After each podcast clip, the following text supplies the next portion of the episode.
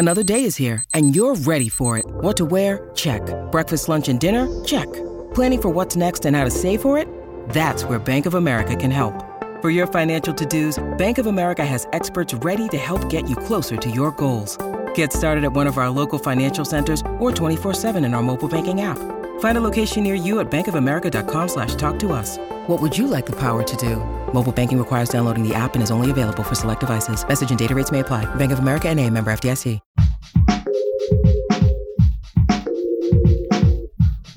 What if you could become a better person, not by working harder, but by allowing your inherent goodness to take the lead? And not because you're a bad person, but because there's something inside you that's ready for more. How to Be a Better Person gives you one tiny step a day you can take to be the person you want to be. My mission? To help you keep growing. Hey, and welcome to How to Be a Better Person. I'm Kate, your host, and I'm the author of the book How to Be a Better Person, which I have to say makes a great gift for the graduate in your life because it's chock full of information that they need out in the world, but that isn't covered in schools. A key piece of being a better person is knowing when and how to rethink your beliefs because the world is always changing and our ideas, understanding, and knowledge has to change along with it. That's why today we're talking about how to determine what old beliefs might be in need of an update and what to do about it. It's part of a week of episodes on letting go, that advice that we so often give and get that is so deceptively hard to do.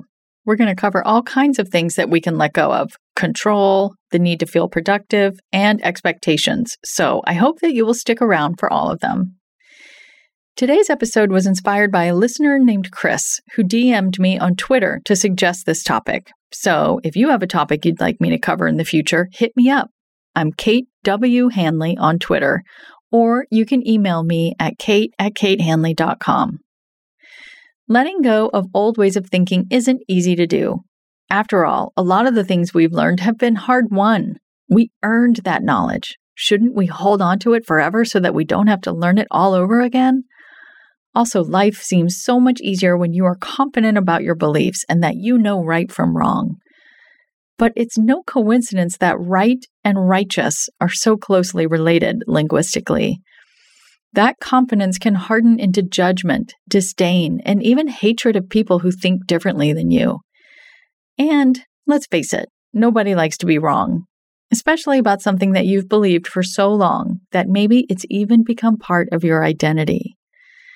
But Adam Grant, organizational psychologist, professor at Wharton School of Business, and author of the book Think Again, says the discovery of being wrong is the point at which we learn.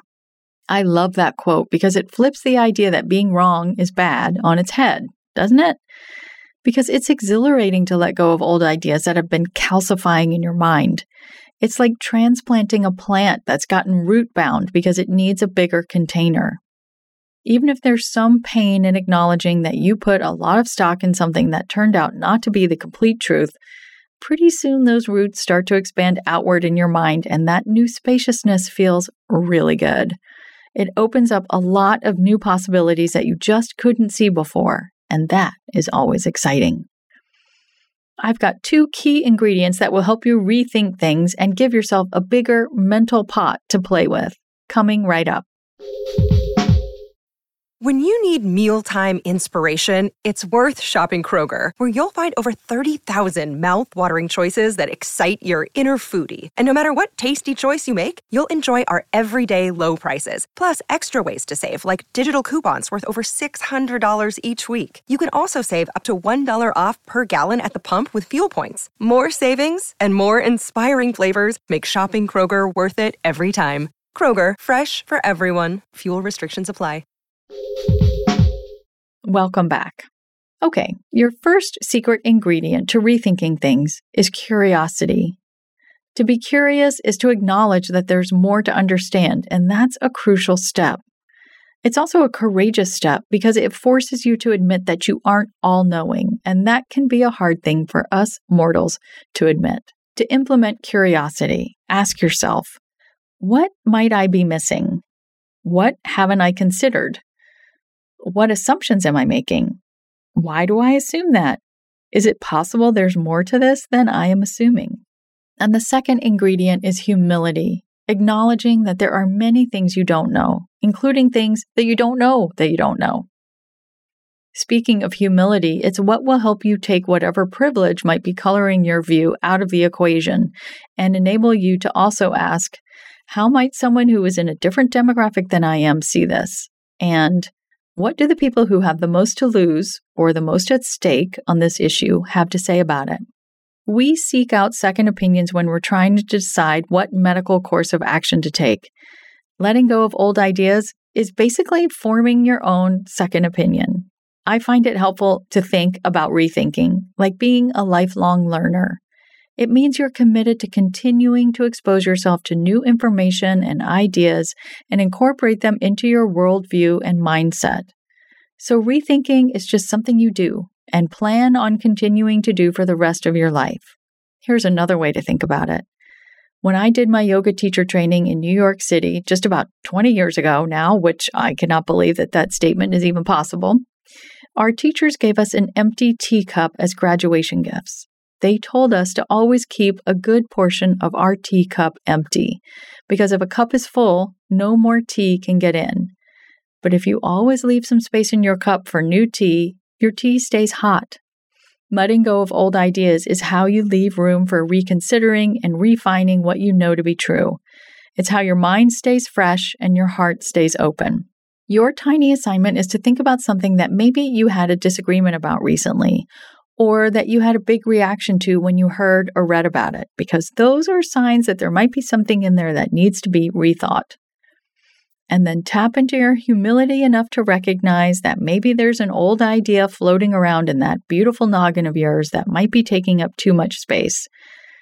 Remind yourself that you aspire to be either a lifelong learner or a semi empty teacup and then get curious.